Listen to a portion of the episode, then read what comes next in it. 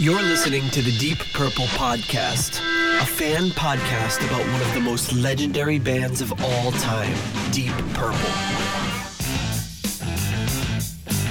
We take a look at the music, history, and people behind the band Deep Purple and beyond. Welcome to the Deep Purple Podcast, the first and only podcast devoted to one of the greatest bands in rock history, Deep Purple. Today's episode is episode number 19, Before They Were Purple, Part 4, Tommy Bolin. And coming to you from the suburbs of Chicago, I'm your host, Nathan Beaudry. And from the steamy suburbs of Rhode Island, I'm your co host, Johnny the Farmer Matola. Farmer. All right, that's a good one. Yeah, the farmer. It's it's kind of Very rustic. Do you think he Yeah. was? Do you think he was a? Now, do you think that with all these Martin Birch names, like there's a story behind them, or like it did? oh yeah. So I wonder what the story behind the farmer is.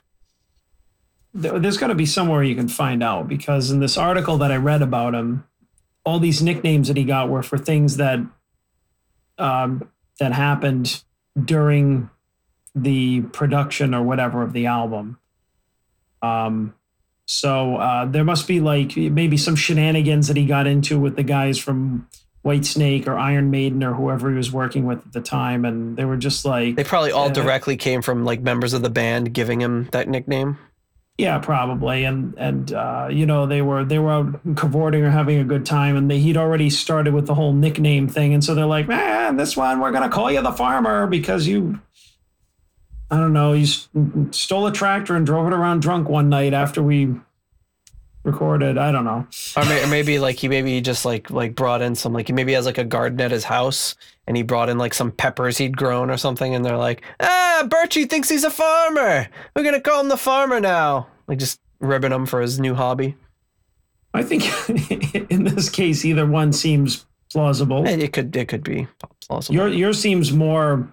I don't know why there'd be a tractor like just hanging around somewhere, unless he recorded unless he recorded in the, on a farm somewhere. I don't know. well they were always recording in these weird like castles and places like that so he might have had access or maybe like a drunk and stole a tractor or something Yeah, I'd like to think that that one was true. Although him bringing in like some you know uh, cucumbers from his garden or something like that would have been like ha ha ha ha. It's like my father-in-law he grows like all these like peppers and then he like goes to like McDonald's drive-through and just gives them to the people working there like hey you like peppers he, he just gives them the peppers through the drive-through window I love that. uh, so if you want to keep up to date on, on the show on this amazing show a, if this is your segue. first episode you'll be like what the hell are they what is I thought I was going to hear about Deep Purple. Uh, so if you want to keep up to date on the show, you can subscribe in Apple Podcasts or whatever your podcatcher is. You can subscribe on YouTube or on Instagram, Twitter, Facebook. All the links to that great stuff and our extensive show notes are at deeppurplepodcast.com. And if you like what you hear and want to hear more, you could become a patron on Patreon for as little as $1 a month. And most importantly, please leave us a five star review on Apple Podcasts. Help new people discover the show.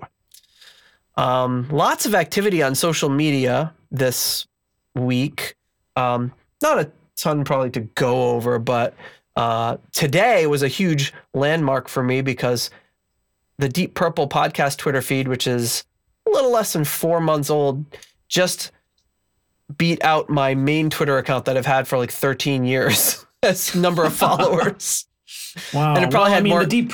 more interaction in those four months than I did in the last 13 years on the other account, just because there's so much uh, engagement. It's really cool. So thank you to everybody who's been following on Twitter. I was going to say, I'm sure that more people would be inclined to see the Deep Purple podcast and follow than just you. Right, especially since I probably, um, I probably spent the bulk of those 13 years uh, averaging about four posts a year. Mm, I've only been kind of semi-active for the past like year or two as I've gotten back onto Twitter. I, I took a very long hiatus.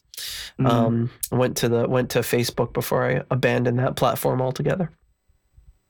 Uh, thanks to our patrons this week Clay Wombacher at the $5 tier, Steve Seaborg from alltheworldsastage.net, $5 tier, and Peter Gardow, your beer buddy, $3 tier. We appreciate Yeah. the support. And today's episode, as you may have gathered from the title, is all about the final guitar player or second guitar player uh, of this era, the beginning stages of Deep Purple, Tommy Bolin, who is only on the one Deep Purple album and sadly and tragically passed away at the age of 25, but not before creating an enormous amount of music and leaving behind an amazing legacy. So, what do you remember your first? Is, is Deep Purple your first exposure to Tommy Bolin? Oh yeah, definitely. I mean, I I didn't hear. I had no idea who he was before Deep Purple. Uh, I mean, really, there was no way for me to because like all the bands that he was in are. I mean, yeah, I guess it would make sense that I would have listened to some of them, but I mean, let's face it, some of them. How how would I have even heard of them? True. Yeah. So he was very like, especially back then, like on the fringe, like yeah. the Tommy Bolin box set, the bands that he was in. It's just like who the who the heck has even ever heard of him? I, I think I might have heard a little bit of his James Gang stuff without really knowing yeah. that it was him at the time. Um, yeah. but but yeah, I think my first exposure was Come Taste the Band, and you know one of the last, sadly, one of the last things that he did but yeah. he also put put out a couple of great solo albums after Come Taste the Band as well.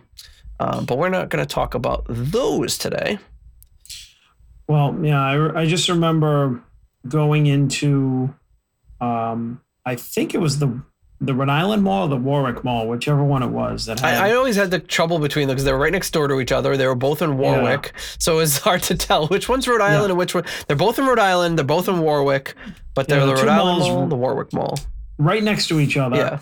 And um, there was a there was a, a record store, a tape store, whatever, at the time, and I I want to say that whichever one it was, I used to always go over and like, um, and at that time the mall was booming. Mm-hmm. Uh, Back when still, malls did that. yeah, people were just like in just in record stores all the time and everything. And at this point, let's clarify that people were buying cassettes and CDs, not records. Um, so it was like the CDs would be in those bins in the middle, mm-hmm. and then the cassettes would be in the the peripheral like on the walls, like just kind of going around the perimeter of like the store. And the so cassettes always, would be in that big long like plastic like um some, sometimes I think this was before that. Um they just had them out loose. Uh, there was a time where they did, and CDs too, until they did that whole big plastic thing, so you couldn't steal them. And the long sure boxes. That, they had the long boxes on the CDs. Yeah, but I like to go in and and look at the uh, whenever I was at the mall, even if I wasn't buying, which was most of the time because I was a poor teenager. Um, but um, I, but I would go look so I could, you know, look and see which ones I wanted to buy if I could buy.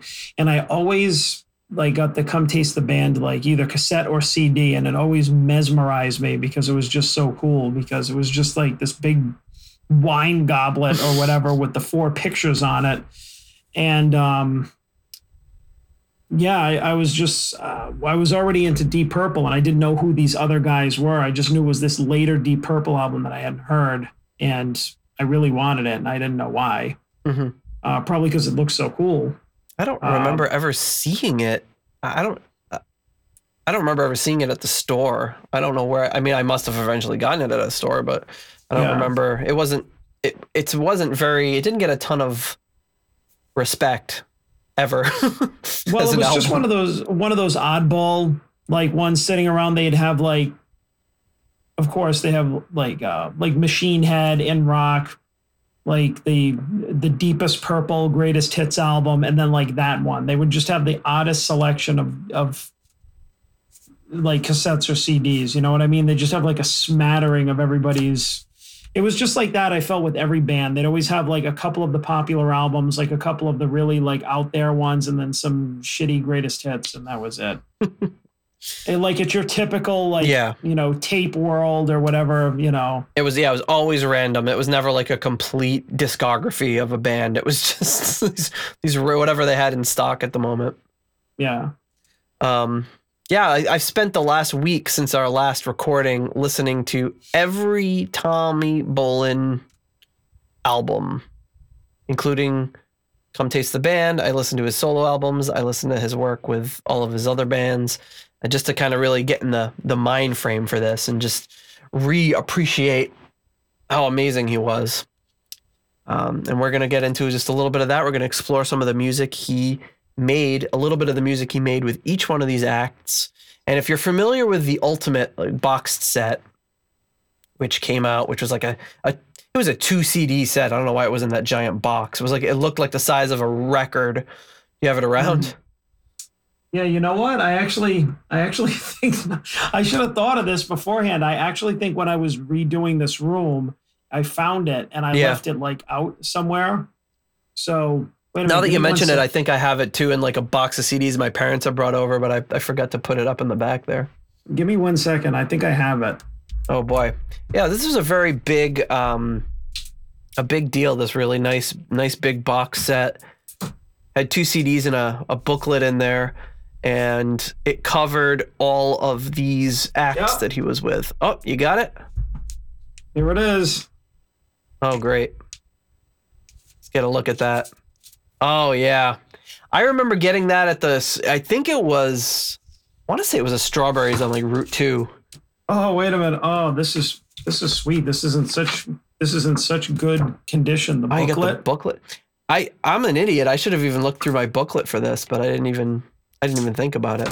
Oh well, I'm gonna put this up in the back. All right. Well, apparently the um, this was the and uh, honest to God, I don't know where I could have bought this or anything, but um, this is to show you how old it is. There's the two holes where the cassettes. Oh, you had the cassette one. I that's yeah, that is in like perfect condition. Look at that. yeah, like this is like not even like Yeah. for for our listeners. I am showing a pristine version of this box. Yeah, I mean that mi- is like near mint condition right there. with uh, missing cassettes. Well, I took really good care of my stuff. Like this book Yeah, is you like did. Brand new. Um, of course, my favorite picture of Tommy Bolin. with the payphone, yeah, looking Yeah, like all. the "Eh, you want to make a want to make a phone call? He looks all sassy. Uh, but this is uh yeah, this is really great. That's great. So- wow, nice. I, I should have dug mine out. I didn't even think about it, but I'll probably I'll have to dig it up before we do our next episode. Um, Yeah. So if you're familiar with that that set, that was like one of the first real compilations celebrating his entire career that came out that I was aware of anyway. We had seen the ultimate documentary, and we got that, and uh, Came out in 1989. oh wow, in '89 it came out. So yeah, well, yeah, Yeah. it wasn't it wasn't too old when we got it. We got it a few years after that. It was a two a two cassette retrospective. Mhm. Ooh, two cas- two whole cassettes. mine was a mine was two CDs, but yeah, the same idea. And so we're going to be covering a lot of this. I mean, all the kind of same ground that that covers, but we're going to take a different path through it. So if you're familiar with that one, you might hear um, things off of the same albums, but you'll hear different tracks as those. You know, if you're familiar with this, we don't want to just play the ultimate. We wanted to kind of get through a little taste. So we got six tracks to go through all the different uh, acts apart from his solo albums because those we're gonna we're gonna cover late, later on at a different time and really give those the attention that they deserve. Uh, but right now we're just talking about the lead up to Deep Purple, and unfortunately, ninety percent of his career was behind him by the time he joined Deep Purple. He only did a couple a couple more things after Deep Purple before passing away. So, um, Tommy Bolin was born in Sioux City, Iowa, August first, nineteen fifty three. He started playing drums and then later keyboards before getting the guitar. His dad uh, went to Sears and got him a guitar at Sears, Fi purveyor of fine guitars.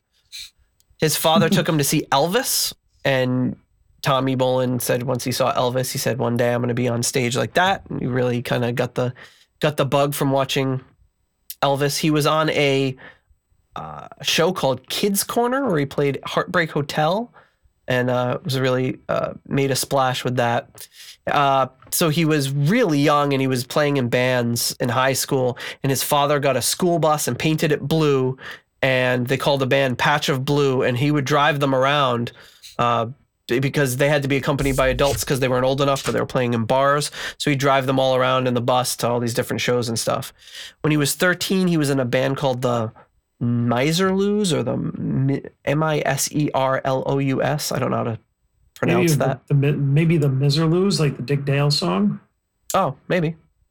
Is it? Oh, know. maybe I'm not familiar with that song. So, the You know the, the the the Pulp Fiction theme. oh, that's what that's called. Misirlou, yeah. Oh, okay, that makes sense. So I always, I always just knew it as that surf song. Um, he was another kid from school. Brad Miller was, was in a band called Denny and the Triumphs. They recruited him to join, and uh, then so he was in that band for a while as well. the The rules at his school were that the hair had to be like above the collar, and they talk about this in the documentary. His mom is his mom is awesome. His mom and dad were like really supportive of him, and they were just basically like. Nah, it's bullshit. The school's telling him he needs to cut his hair. He doesn't have to cut his hair, um, and we, we'll support Tommy and do what he wants to do. And like he ended up just like dropping out of school because he like cut his hair, and they said it wasn't good enough, and he was just like, you know, the ultimate like, well, screw you, man. I'm I'm leaving school, and the ultimate rebel just kind of leaves school and decides he's going to drop out and start pursuing music.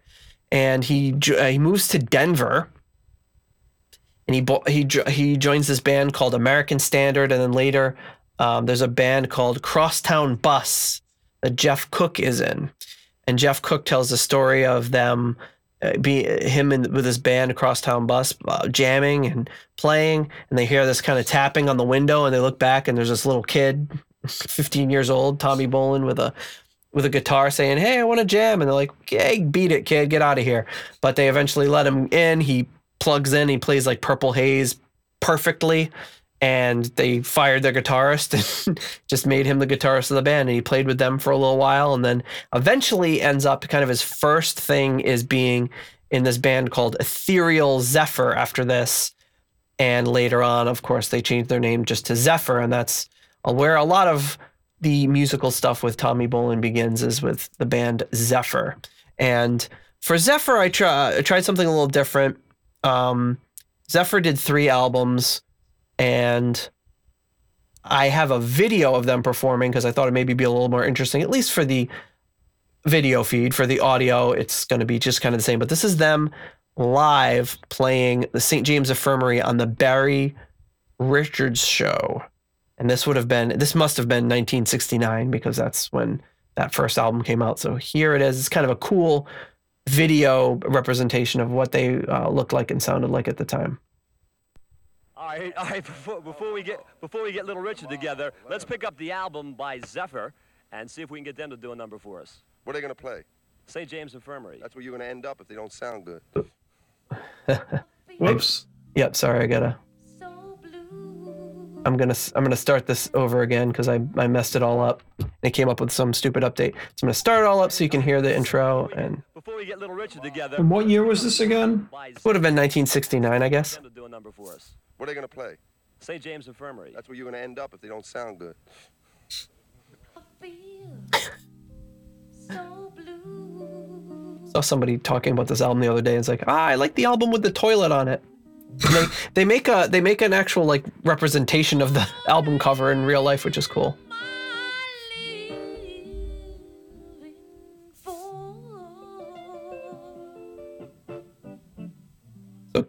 That's Candy Givens, the singer, and who gets obviously compared to Janis Joplin a lot because very similar in tone. Extremely cheesy video of them on a brick wall, kind of graffitiing the word Zephyr.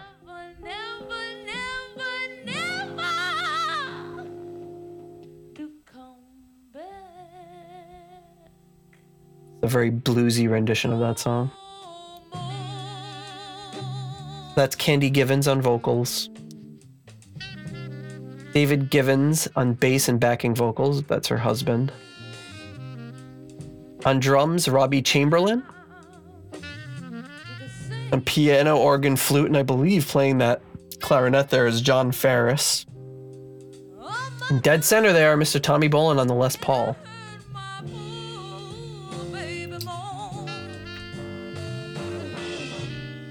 I think it's really good. This is a really just kind of like 60s raw blue, uh, like jazzy blues type of thing.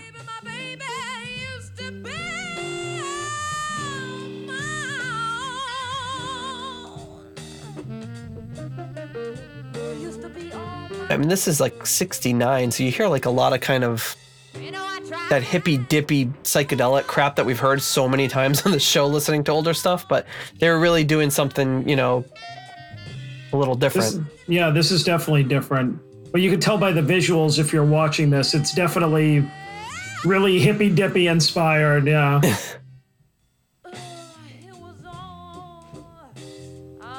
You can hear, you can see Tommy's playing and hear his playing just very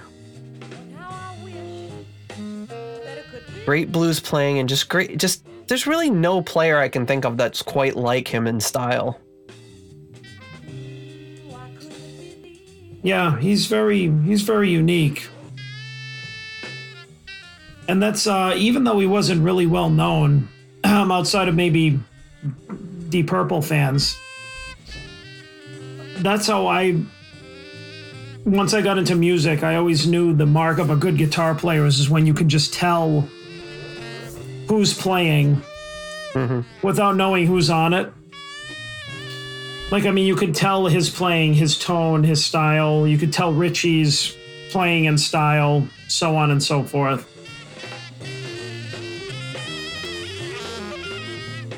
Kind of having a little jazz breakdown.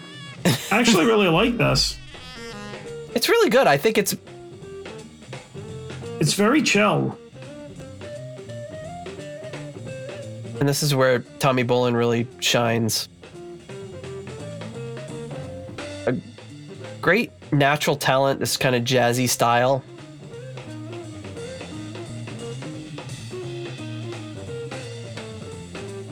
But he didn't really seem to have a great deal of formal training. He just kind of figured out a lot of stuff on his own. So sometimes um, some of the best guitarists are have turned out that way. and Tommy Bolin is not a he's not a shredder, but he, he and tech, technically odd style of playing and all that, but but such such great instincts. And like we've a guy talked like a guy like him or Richie could could be shredders or Right. could have been shredders.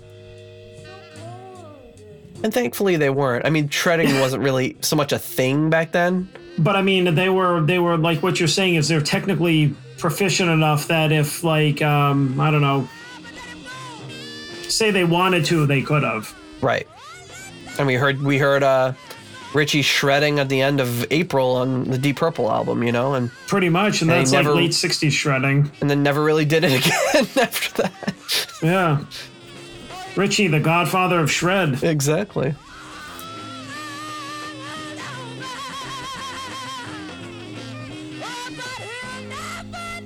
And this is just being like recorded like live on what looks like a public access radio show. Yeah, a great performance of this song, which is one of the first songs on their first album, maybe the second song on it. Um, and honestly, I think this version to me is more interesting than the one on the album. that happens a lot with live songs. And the thing I find about Candy Givens is her, you know, we talked a little earlier about the f- the first Zephyr album. We were listening to it kind of at the same time, and the, by the end of the album, you're you've had your fill of Candy Givens. Uh, You know, like I I I, I love what she does. I love her style, but by the end of the album, you're like your ears need a rest. And Yeah, it's it's exhausting. I always, um, and I read, I, I say that with a lot of respect for her and what she does. Um, but you know, I, I always remembered the going back to Colorado album being liking it more. So I went and listened to that, and I'm like, oh my god, it was kind of like we talked about with Richie's playing in the early Deep Purple recordings, which is it was a lot in the production because that going back to Colorado, her voice is nothing like that. It's like EQ'd better. It doesn't cut through the mix. It's not like your ears need a rest after listening to that first album because it's just like ah, the whole time, and you're like, oh my god. But the the going back to Colorado, I think she sing, she changes up her singing a little bit more. She sings a little mm-hmm. more breathy on some songs, and and it's it's fantastic. And I was shocked because I, until like a week ago, I thought they only had those two albums. Yeah.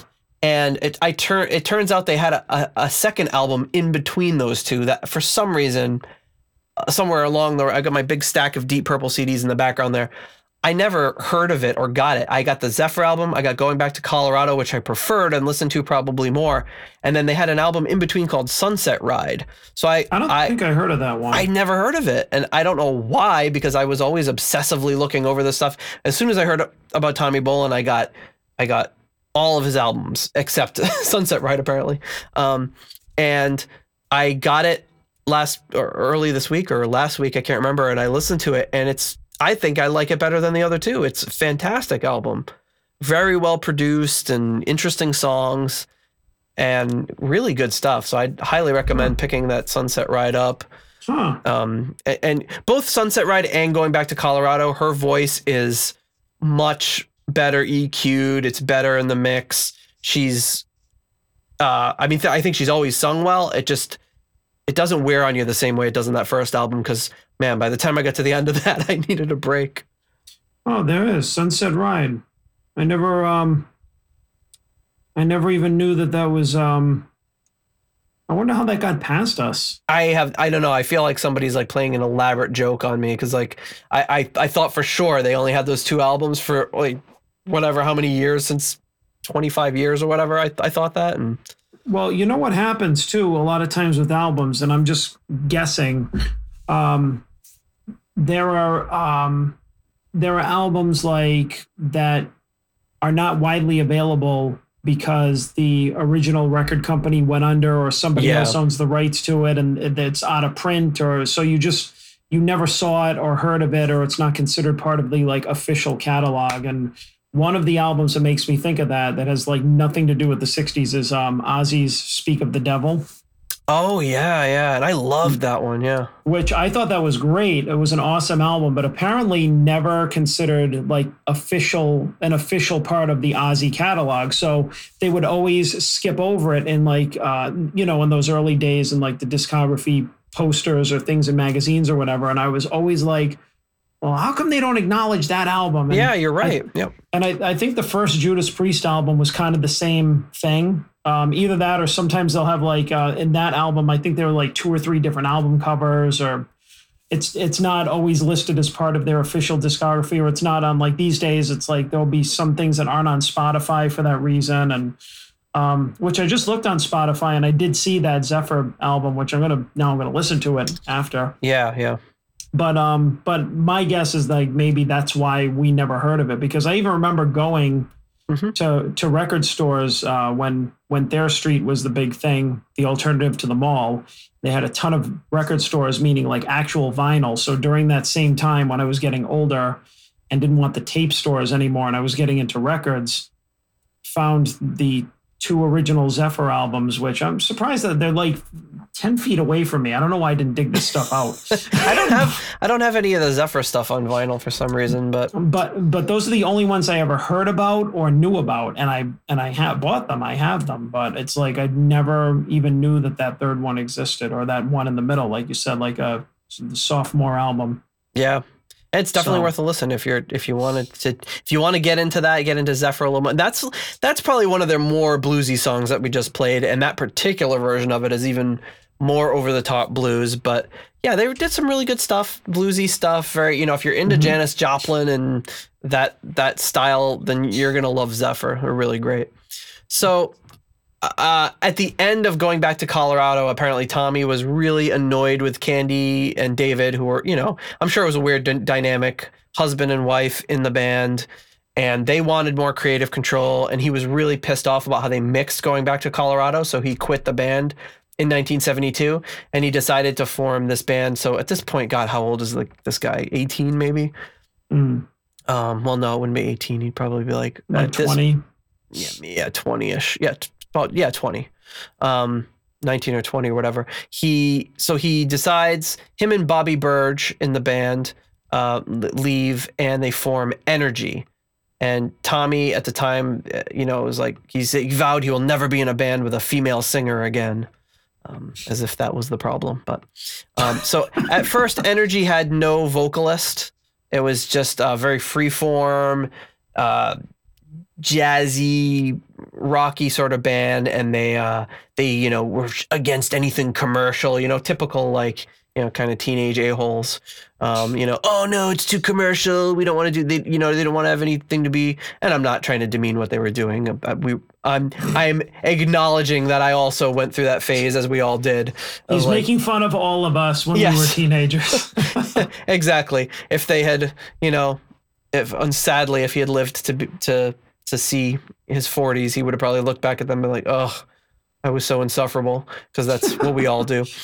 Um, but you know, they, you know, they were always be they were a very talented band, but they were given this advice like, "Here's what you got to do to appeal to more people. You got to play more covers. You got to do shorter songs. You need vocals." And they're like, "Screw that. We don't want to do any of that." So. Uh, they were in, instrumental for a, a while. He Tommy Bolin was kind of like I'm not only don't want a female singer, I don't want any singer. I just don't want to have a singer in my band because singers are- are a problem, and you know probably thought he had it all figured out. Uh, but eventually, Jeff Cook joins the band on vocals, and they never released anything uh, commercially. But in the wake of uh, Tommy's death, they've released a lot of stuff. So this one is a song f- that they just kind of released a, a one-off album called Tommy Bolin Energy, but it's really the band Energy, and this song is called Limits.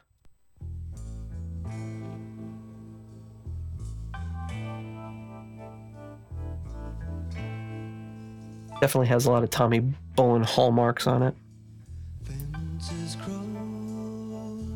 the cover looks like somebody like cut and pasted his head onto like a different body. It does. It it does not look very expertly made. That's not. Yeah, not a great cover.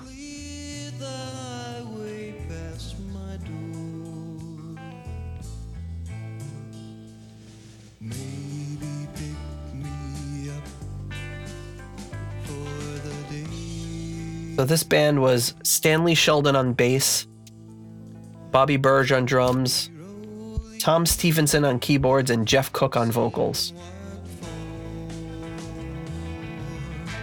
I was just trying to find a little something for myself. A different little vibe to the song. I kind of liked it.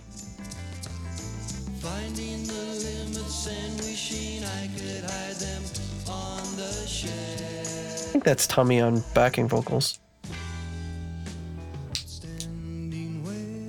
It sounds like so far a lot of his early stuff is really kind of this like poppy, jazzy type of stuff. Mhm. Like nothing like almost makes you wonder how he found his way into Deep Purple. Because this is like the exact opposite of what they were releasing. Yeah, and he, yeah, uh, in a way, Deep Purple was kind of his first true straight rock band. I mean, I- obviously Deep Purple changed a lot by the time that he joined, but wonder what his thought process was. And like, yeah, I'd, I'd fit in with these guys. yeah, that's definitely Tommy Bolin backing vocals. I think it sounds like him.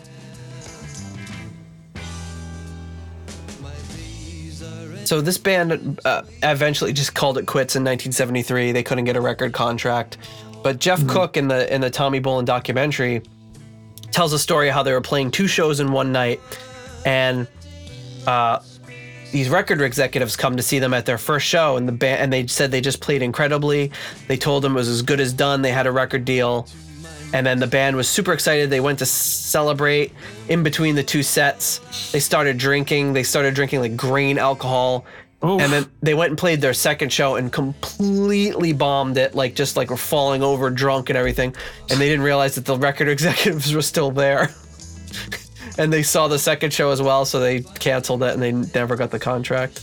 I think that that story is like bullshit. Like, why would you do that? Like, why would you be like, yeah, you guys are as good as signed, and then they bomb a second set? It's like, did they even ask them why they bombed it? Like, yeah, do you guys party? Yeah. Oh, okay. Then maybe that's why you sucked. Don't do that anymore. Yeah, like at least when you go in the studio, like if they saw that they could be that good once, I wonder why. I just, I don't know. I'd heard that story for years, and I'm just like, oh, they blew it all. Oh, so just- close. But now I just think it's stupid. I like this guitar solo. Doing all these like octaves.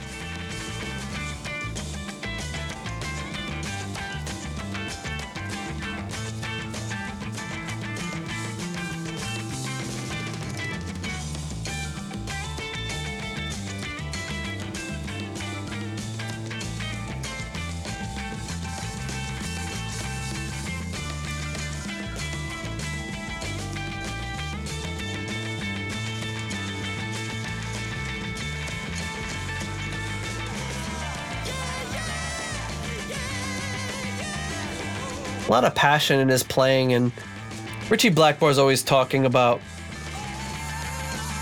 how he doesn't like shred guitar players and people who just play a million notes a minute because it doesn't sound like they're ever searching for a note. Yeah. Sometimes I just roll my eyes when Ritchie Blackmore starts talking about stuff like that.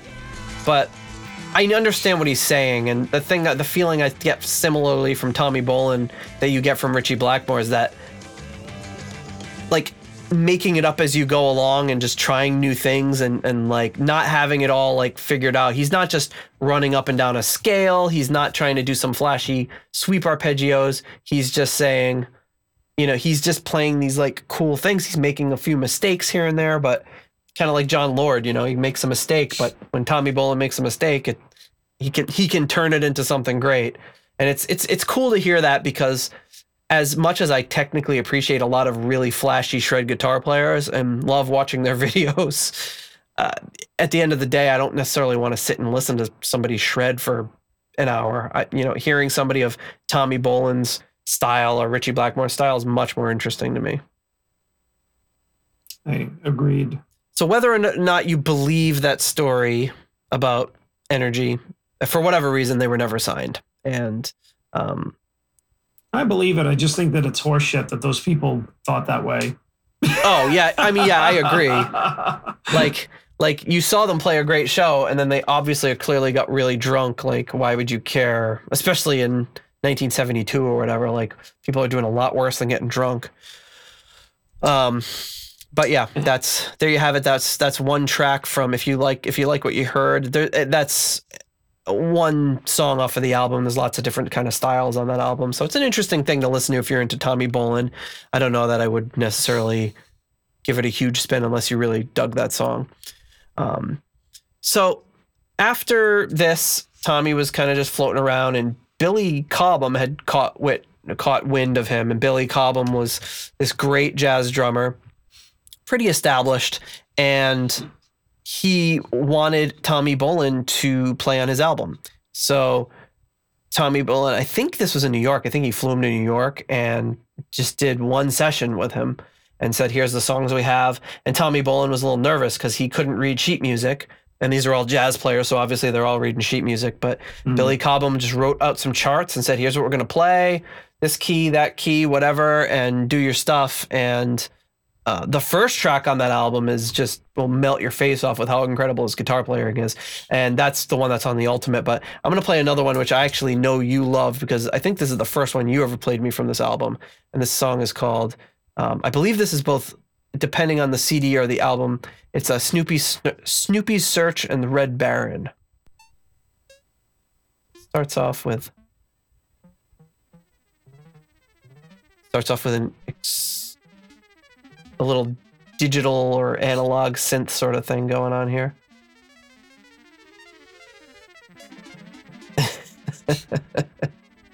Sounds like playing games on my Intellivision. Yeah.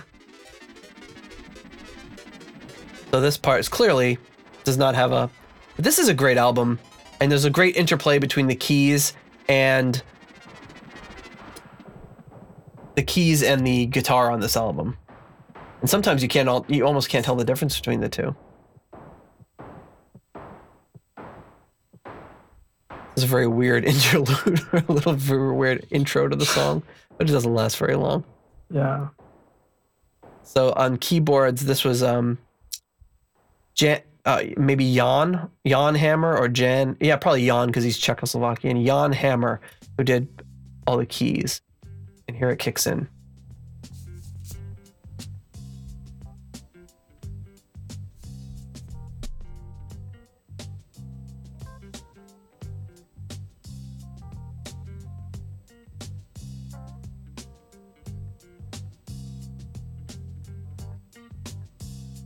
This song has a really great groove to it.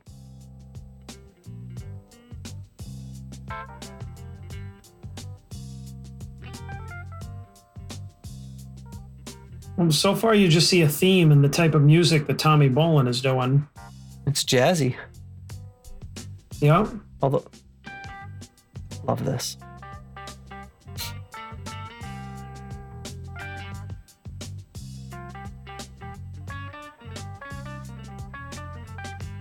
Love how they do that off time thing. It's so crazy.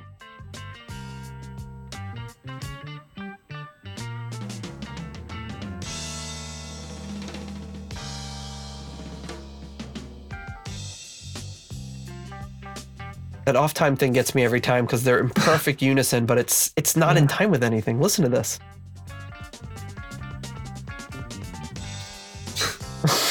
it's like how do they do that? It's crazy. They're good. Yeah, great players, and like you said, you know they're probably used to working with people reading off of sheet music or whatever. And in comes Tommy and just does his thing on this whole album. Here he goes.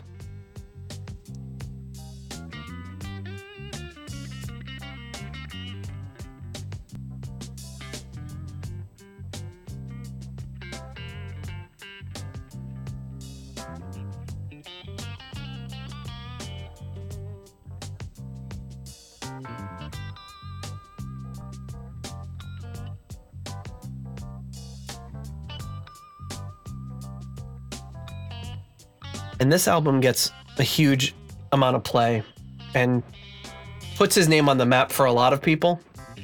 And this is how David Coverdale eventually will hear of Tommy Bolin. He gets a copy of this album and just listens to it obsessively. They talk even in one of the books I was reading about how when they they wanted to get in touch with Tommy Bolin, and have him come down and play with them. They had no idea who he was or what he looked like, and they knew his. He, they they said at one point they said we didn't know if he was you know a 70 year old African American blues guitarist. They didn't know. They had no idea. They just knew his name and listened to him play, and were probably pretty astonished to find out how young he was. Yeah. So this is, I think, I think this is the album closer, and it's a very, you know, it's just got the kind of this groove going on the whole time, and Tommy and Tommy just playing over large parts of it. And that beginning song though is is Quadrant Four, I think is the name of it. it Mhm. the, the start out to the album where you just he's just all over the place and uh, playing this really interesting, you know, guitar solos that unlike anything you've really ever heard before. He's not he's not using any of the standard cliches of blues or or even jazz for that matter. He's doing his own thing.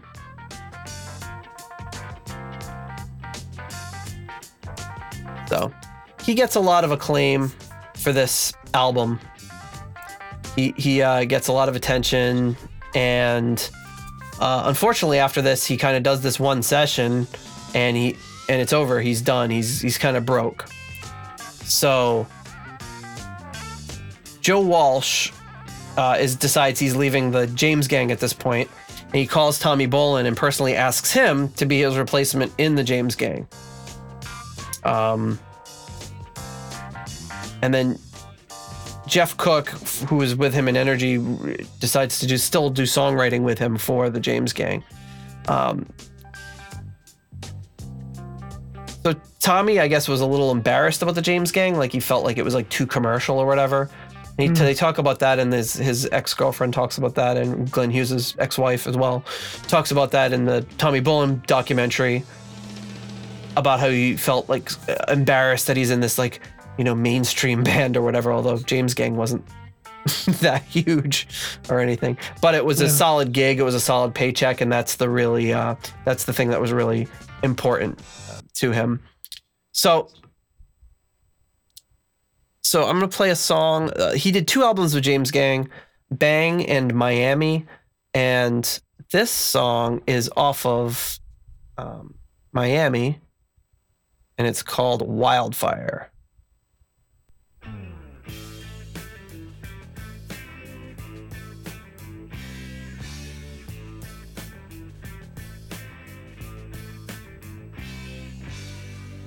Oh, it sounds like a Deep Purple.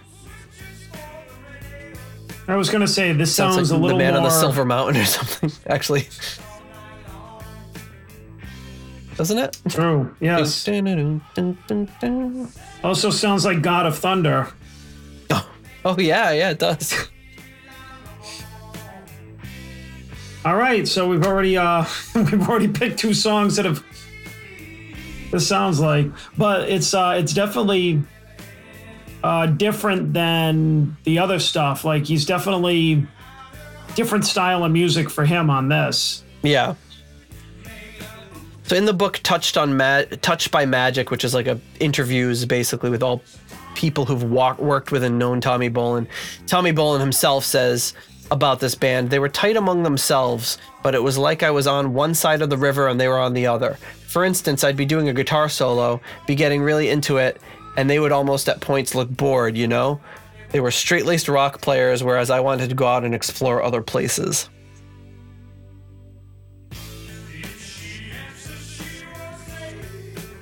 They had some really great, um, great songs with in James Gang though, and Tommy Bolin's song Alexis, I think, which he wrote with uh, Jeff Cook, is a really beautiful song. So this is um, Dale Peters on bass and backing vocals, Jim Fox on drums, and Roy Kenner on lead vocals and percussion. And I mean, I don't think that anything commercial or any hits or anything came off these two albums, right? I mean, these were kind of the No. James Gang, like kind of in between albums that nobody really talks about. I mean, yeah, I mean, mainstream wise, does anybody even know anything other than Funk 49 by the James Gang? Are there any other big hits they had? I wouldn't even call that a um, big hit. It just it's probably their most well known Yeah. song. Yeah, not that I can think of.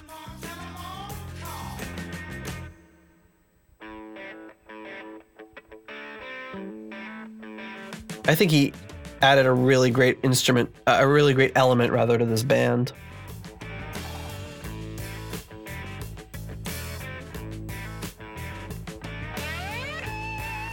Classic slide solo by Tommy Bolin.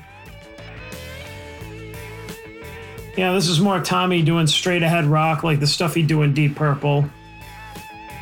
Yeah, he does a lot of slide solos and, and Come Taste the Band. I wonder if, if he ever used a screwdriver. Ha!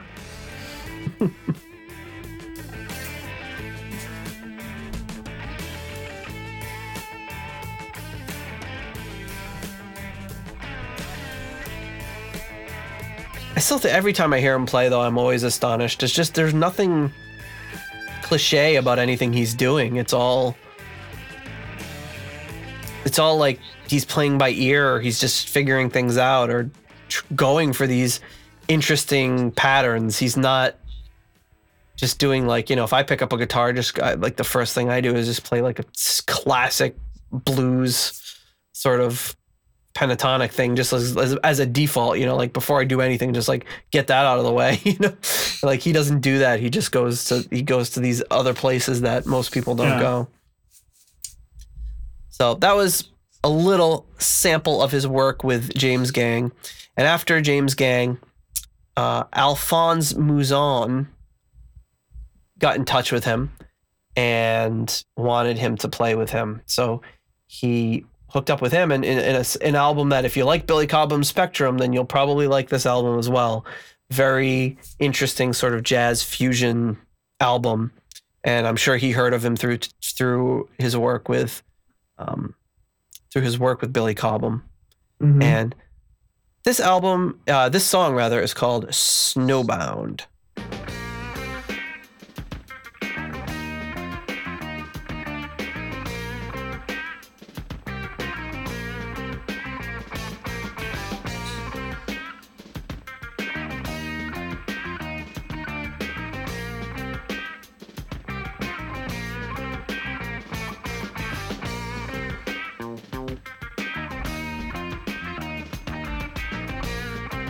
Tommy Bolin said, I did the Mind Transplant album with Alphonse Mouzon. I really like the LP, but every tune is about a minute too long.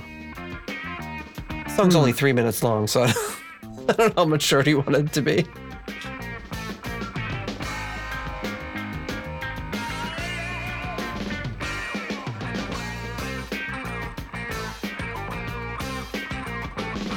Ooh, a little voice box in there. Yeah, that's what it sounds like, right?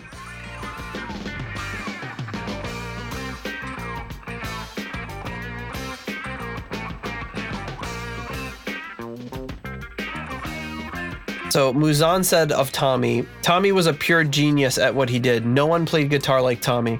Tommy was always funny and making jokes. He was really happy and sincere. It all showed in his guitar playing. He didn't read music, but it didn't matter because he had a special gift that allowed him to memorize melodies and chord changes immediately. He would add harmonies to the melodies because Tommy had great ears.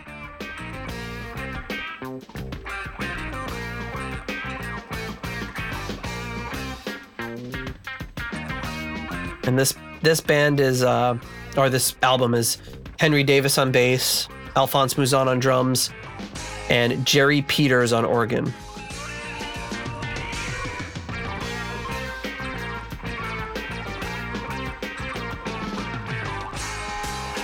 So here we are, like you almost, you know, only a minute left in the song, and it's still just kind of rocking out on this. Gro- I love how it's just rocking out on this groove, but it's not like a nobody's doing any showboaty sort of stuff, you know.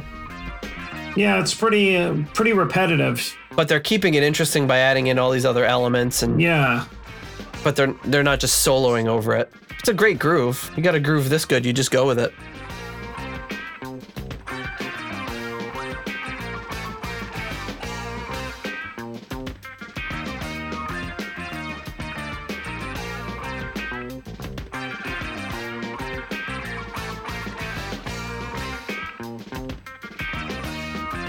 I've been I I listened to this album a couple of times this week because I'm really digging it.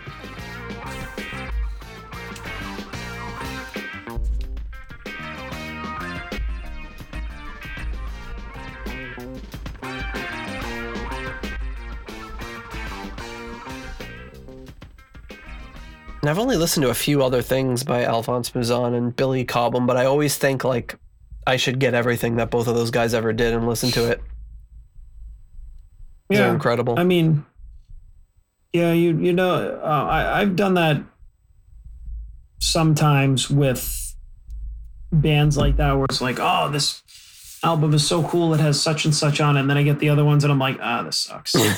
yes. Yeah. That's the that is the the risk that you run of Yeah, I, I did that, that back know, in the CD days a lot, where I just like uh, without like I'd hear one album, it'd be great. Then I'd like I'm gonna go get all the re- other five albums, and I'm like, ah, crap, these aren't as good. yeah. Now like rather rather than there's, like, getting no one at a time, I just go off overboard. You know? Oh God. Well, with streaming now, there's no risk, so it's like yes. I'd be like, hey, this sounds cool, and then I'm like, bleh, and then I just get to walk away. So after that, um, he did this album with the band Moxy, which he wasn't really in the band. Earl Johnson was the guitar player, and he was supposed to do all the guitar in the album, but he got in a huge fight with the producer, and the producer kicked him out of the studio. So Bolin was like nearby and like a, a studio around, and the manager of the band had um, been the manager, one of the managers on the road with the James Gang. He says, "Hey, Tommy Bolin's around. I know him. This guy's a really great guitar player. So why don't you just have have him come in here and do all the guitar solos for you?" They said, oh, "Okay, cool." So this is an album I really love, the Moxy album, and I I, I listened. I listened to this album. I wore it out so much. I listened to it, and start. It, it, it always to me sounded like a early Motley Crue.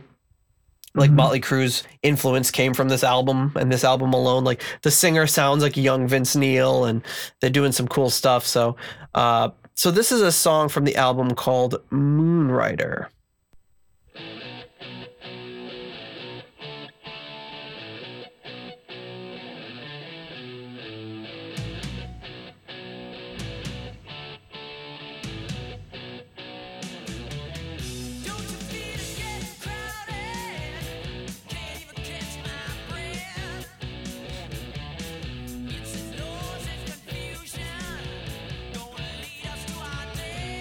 Hear the Vince Neil thing? oh yeah, hundred percent.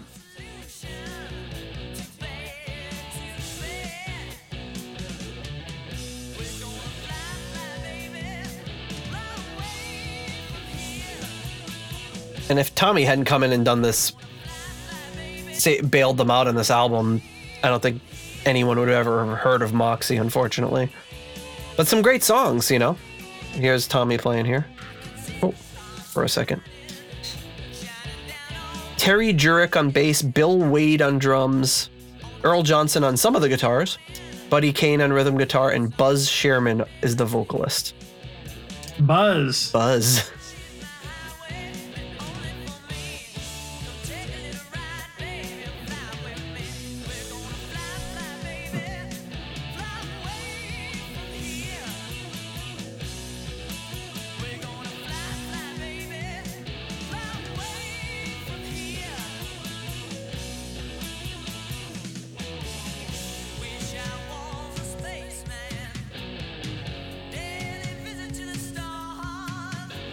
So Johnson says Regarding Tommy, I loved his playing, but never met him personally. And I wish I had. I wrote about 95% of Moxy's first album as a guitar player. So the guitar player never met this never met this guy. No, and I think they let him in the band back after this. I think he like, oh, it was a good learning experience getting. Oh yeah, he says here, right? It actually made me made me a better player as I felt challenged and knew I had to improve my playing. Tommy had a great feel and style, and I admired him for that. Hmm. Pretty good attitude about getting all of his guitar work done for him on the album. Yeah. Years of my life. All because of you. Now the But Tommy was just this ultimate utility guy that was just around, and Yeah. people could take him for an album or a song or for their band or whatever, and he just would deliver every time.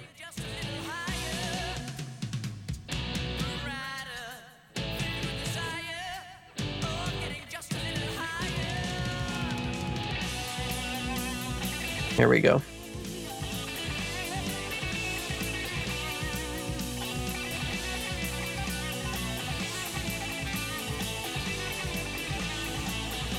Listen to that phrasing. It's just not stuff you hear.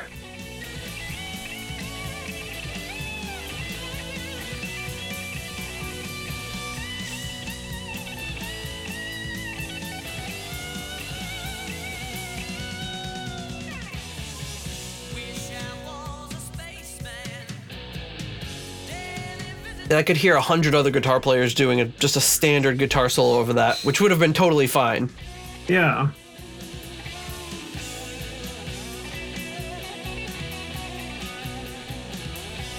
I think the thing I like about it is my ear is always expecting him to go to more of a traditional route, and it never does.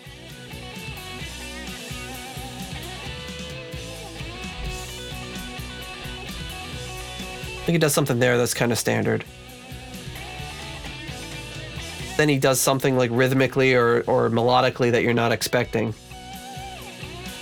You can just tell that it's him. Yeah. Like you could have put this on and not told me who it was, and I would have told you exactly that it was Tommy Bolin once the solo started.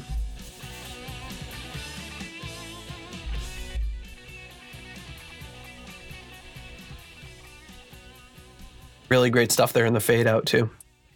Yeah. Man, that would be that would be hard to have your uh your guitar playing replaced with Dave with Tommy Bolin. I Yeah, I thought it was weird that they understanding. I would have been pissed. it was weird they never took him in the band or anything, but so I know, right? so after that, that's um Coverdale, like I said, catches wind of Tommy Bolin through Spectrum and Mind Plant album and really wanted him in the band. He said I was impressed with his work and I had I had I had no idea if he was a 70-year-old African American. I had no idea, he said. Um, everyone was impressed with him, so they sent out the word uh, that they wanted to meet with him and audition. So Tommy had only really seen the California Jam and he knew Smoke on the Water, but really didn't know Deep Purple, didn't know their stuff. Um, his, his approach was like the diff- different from Blackmore's, um, more laid back. He didn't need as much musical control. Um, but interestingly enough, you'll see with "Come Taste the Band," he's given almost total control over that album. It's it's like almost a Tommy Bolin album with deep the Deep Purple band backing him up with the amount of songwriting and everything he does for it. It's it's incredible. Uh, at that age and going into a super established band, I mean, how old would he have? He would have been like 15 when Deep Purple formed. Um, Yeah. So Blackmore says about Tommy Bolin, he says, this is after they added Tommy Bolin to the band. Blackmore says Tommy Bolin is very good. He's one of the best. I think Purple will probably be quite happy with him. He can handle a lot of stuff, including funk and jazz. Maybe they'll turn into a rather different band, but I really don't think so. I think they know that if they did that, they'd just be another funk band. They'll still keep to the rock side of things, I'm sure of it. In fact, the next album will probably be a lot rockier than my last record with them, Stormbringer. So throwing a little shade at Stormbringer like he likes to do. Wow, yeah, but I mean, I was expecting when you said it, Blackmore said about Tommy Bolin. I'm like, oh, here we go. But it was actually Well, he was, and and one thing I didn't realize, he was friends with Tommy Bolin, and I, I wish I, I, well, I mean, not like huge friends, but they, they were, oh, they knew each other and had met. And he tells this story in one of the interviews that I should have gotten a clip for it, where he, he goes to like Tommy Bolin's house because Tommy Bolin's like, hey, come check out my guitars. He's like, okay. So he goes to Tommy Bolin's house and he says there was like nothing there. It was just like some pillows on the floor. And Tommy Bolin like brings out his guitar and he and Ritchie Blackmore says there was like an inch of like crusted dirt on all the strings. And he's like, he's like, uh, you should probably. You know these strings are pretty dirty, and Tommy Bolin was like, "Oh, oh, do you think I should change them?" Like, what? Uh, but, But- he was he was still great. so they know you know I, I like that Bull, uh, Blackmore had a lot of respect for for Tommy Bolin and I, I, a lot of people do. He's kind of like a you know a guitar player's guitar player. He's he does he's not a name like Hendrix or anything but he was you know he, I he reminds me of Hendrix a lot in the way that he's not even though Hendrix was very bluesy and stuff he's not playing just the same old thing kind of like Hendrix. He he had this very very different style uh, that really made him stand out Yes. of course, he does not get the the the, the airplay that Hendrix did. But so anyway, that's that's kind of a little quick rundown of Tommy Bolin and what he was up to leading up to his acquisition by by Deep Purple. And you got a little bit of a taste for all those different things. Uh, so you've got two James Gang albums in there, the Energy album, three Zephyr albums, Mind Transplant with Alphonse Mouzon, Spectrum, and then the Moxy album. So a lot of lot of material. And then after Deep Purple, he, or concurrent with and after Deep Purple, he would do two solo solo albums, Teaser and Private Eyes, before he sadly uh, passed away. That's it, Tommy Bolin. Quick, quick and easy run up to our next episode, which will be "Come Taste the Band." Which we will hear more Tommy Bolin. more Tommy Bolin, and uh, some stuff going on in the news. Well, just one news item for today, an interesting one, which is uh, I won't be able to find because I have lost it. Um, but I saw this. I was very intrigued.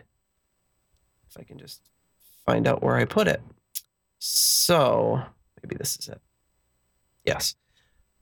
Bernie Marsden has a book and it's going to be getting released in November, which I'm really excited about. And the book is called Where's My Guitar? So I got this notice. I immediately went to Amazon and it's like not even available for pre order yet. So I just did that thing where you like enter in your email address. I'm like, give me this book as soon as it comes out. Um, so it's described as a fascinating insight into the golden age of 1970s and 80s rock and roll, told through the eyes of music legend Bernie Marsden, and most notably his role in establishing one of the world's most famous rock bands of all time, Whitesnake. Bernie Marsden is a musical treasure. I don't. Uh, this is a quote from uh, Steve Lukather.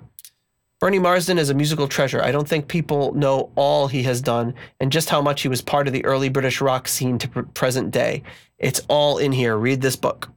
Touring with ACDC, befri- befriending the Beatles, and writing one of the world's most iconic rock songs. This is the story of a young boy from a small town who dreamt of one day playing the guitar for a living and ended up a rock and roll legend. So, some interesting stuff about his exploits with Ringo Starr, Elton John, Cozy Powell, Ozzy, BB King, and Jon Lord.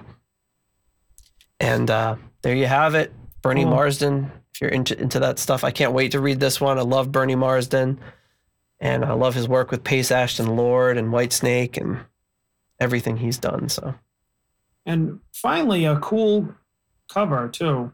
It's a great cover, and it's Yeah. where I like. Where's my guitar? And the question mark is like the white snake in a question mark form.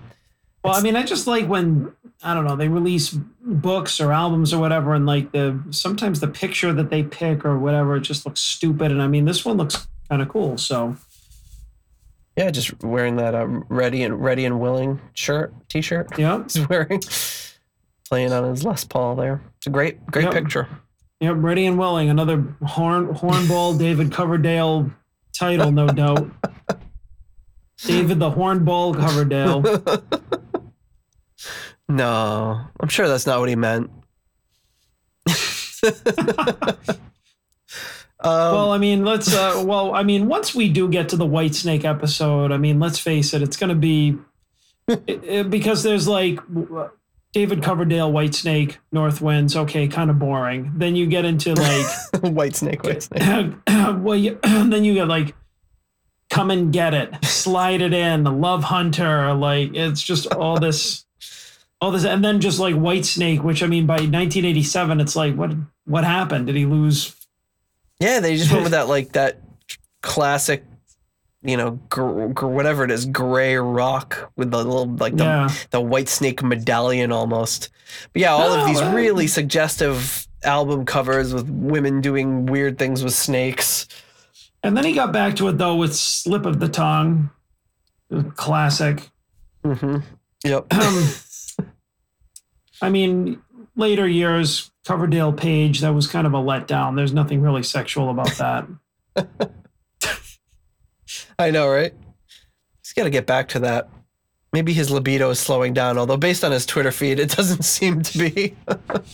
Well, I mean, it's a, not only that, but I mean, his he's just his just brain is like there's no something wrong with it. According, based on his Twitter feed, there's like he's going like insane. Like, never mind his libido. He's just like he's just a whack, friggin' wacko. yeah, a lot, lot of very weird m- memes that he posts. It's just And memes that you'd see it. like s- your like whatever your your aunt or uncle post on on Facebook, and you'd kind of roll your eyes, but then you're like, this is David Coverdale posting this, who you know would be our aunt or uncle like age wise. Well, I um, mean, the one that he posted, the woman with the Photoshop tits was like you know, going over the bumpy road. It's like wah wah, you know. Yeah, that was definitely one of his one of uh-huh. his better ones. And, well, the, the reason I had sent that one to you is because I I he I I remembered that he had posted it like a month earlier, and I was like, wait a second. It's like I know I've seen this before, and I know it was him that posted it. So it's almost like makes you wonder: did he like it so much he posted it again, or did he see it again and completely forget that he had already posted it? I think that either scenario is funny. Is is that he's just like, you know, I want to post the I want to post the meme with the girl with the big titties again, um, or huh, wow, look at that girl with the big titties, and then posted it and completely forgot that he already posted it because he just looked at so many big titties that in his lifetime that he's just like I think I might have to put the explicit warning on this episode.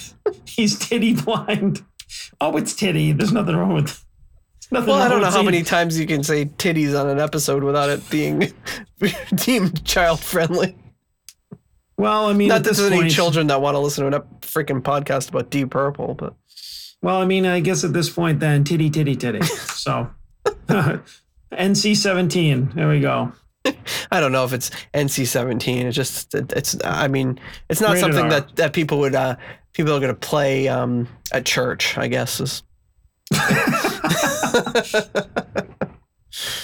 Um, you know, I always, I always just like to think of like when I heard Jon Lord's organ. mhm. Like when I was younger, I was always like, I'd never really heard an organ outside of church. Mhm.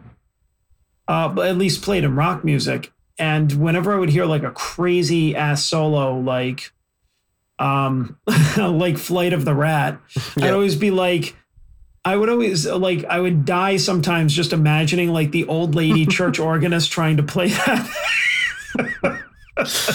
and just be like, could you imagine like, like old like Everland just like covering this shit like in church. Like, My my organist at church was named Dorothy. I can't imagine Dor I can't imagine Dorothy like tipping the organ back and like letting letting the tubes rattle. the priest would be up there with the holding his chalice in horror. disturbing the priest. Oh, just the weirdest stuff you think about when you're a teenager. It would be aw- it would be awesome. if They busted some of that out. oh, but anyway, I digress. All right, in uh, Purple History this week, uh, the week this comes out will be September second through September eighth, and on September fifth, nineteen forty-five, this gentleman was born, and that is Mick Underwood, who would be. Um, he first comes on the scene as as the, the drummer for the Outlaws with Ritchie Blackmore, and I think it was 1963, 64. He's later in episode six. He's in the deep. Uh, he's in the Ian Gillan band and in Gillan, right? He's in Gillan as well, right? At one point, Oh, I'm not sure. maybe not the whole lineup, but so he's uh, a fixture on the the Deep Purple extended family. Great, great drummer there. I think I had read too that he he was he was originally considered uh, uh, for Led Zeppelin before uh, they went with John Bonham. Huh. I could be making that up, but I think I read that somewhere. Um, reading too many books at the same time. Um, Yeah, your information's getting all cross pollinated. it is. Um, and then in on September 4th and September 6th, 1986, the live performance that would end up being Deep Purple's Nobody's Perfect album, which was one of the first Deep Purple albums I ever heard or listened to. As I we just thought this was a weird album cover. very weird album cover. You've got a fish that seems to be pooping out the Leaning Tower of Pisa, and there's like a pressure cooker behind it that's connected to. There's like at least two dice, but they're spherical dice that have like the standard like one through five on them, and it's floating down like a, a highway. Yeah, I feel like if you left all that weird crap over on like the left out and it was just the highway with all the purple, it might have been a cooler cover. Well, maybe it's no nobody's perfect. Is uh, you know round dice not perfect? Leaning Tower of Pisa, not perfect because it's falling over. I don't know about that bass. What the problem that bass is? Is there a pencil on it too? It looks like there's a there's a pencil on like on the fish. Maybe that's like a a I don't know. uh, Maybe there was a recall on that pressure cooker because it was exploding. Who knows? But and then there's something about that that sign I think says like deep purple on it, and then there's like it looks like there's a sun or a moon setting in the distance. So, but yeah, it, it, it it's like the all those things that are imperfect kind of make sense when you think about it that way. But then you're like, well, what's wrong with that road? The road's fine. I don't know. It is a weird album cover. Except all that weird shit's floating over it. That's Yeah, that's what's wrong with the road. but I have fond memories of this album and this album Hmm. cover as it kind of was my first, well, one of my first, if not my first, introduction to the Deep Purple band proper. And then on September 3rd, 2010, very recently, Blackmore's Night releases the album Autumn Sky, Hmm. which I am not familiar with at all. I have to Neither am by I. myself. We are we are other I really I'm very familiar with the first Blackmore's Night album, but not much else after that other than the little bits and pieces I've heard here and there. So I might have heard like half a song from one of them and then I turned it off. it's not it's definitely not your style. it's not for me. No, it's At not all. it's not for everybody. And this, the uh Twitter is filled with people saying like what's he doing with all this? But he's happy, he's making the music he wants to make, so we're happy for Ritchie. Um, okay, well that's it. That's Tommy Bolin. That's the and like I said, next week we'll jump into the the rest of uh, the remaining Deep Purple album that we have left to discuss. And until next week, have a great evening. And next week we'll talk about Come Taste the Band. Adios. Thank you for listening to the Deep Purple podcast. If you like what you hear and would like more episodes in the future, please donate on Patreon to support the show. You can also give us a rating on iTunes to help new people discover the show. You can follow us on YouTube, Instagram, Twitter, and Facebook for show updates. See deeppurplepodcast.com for more details. Thank you for listening.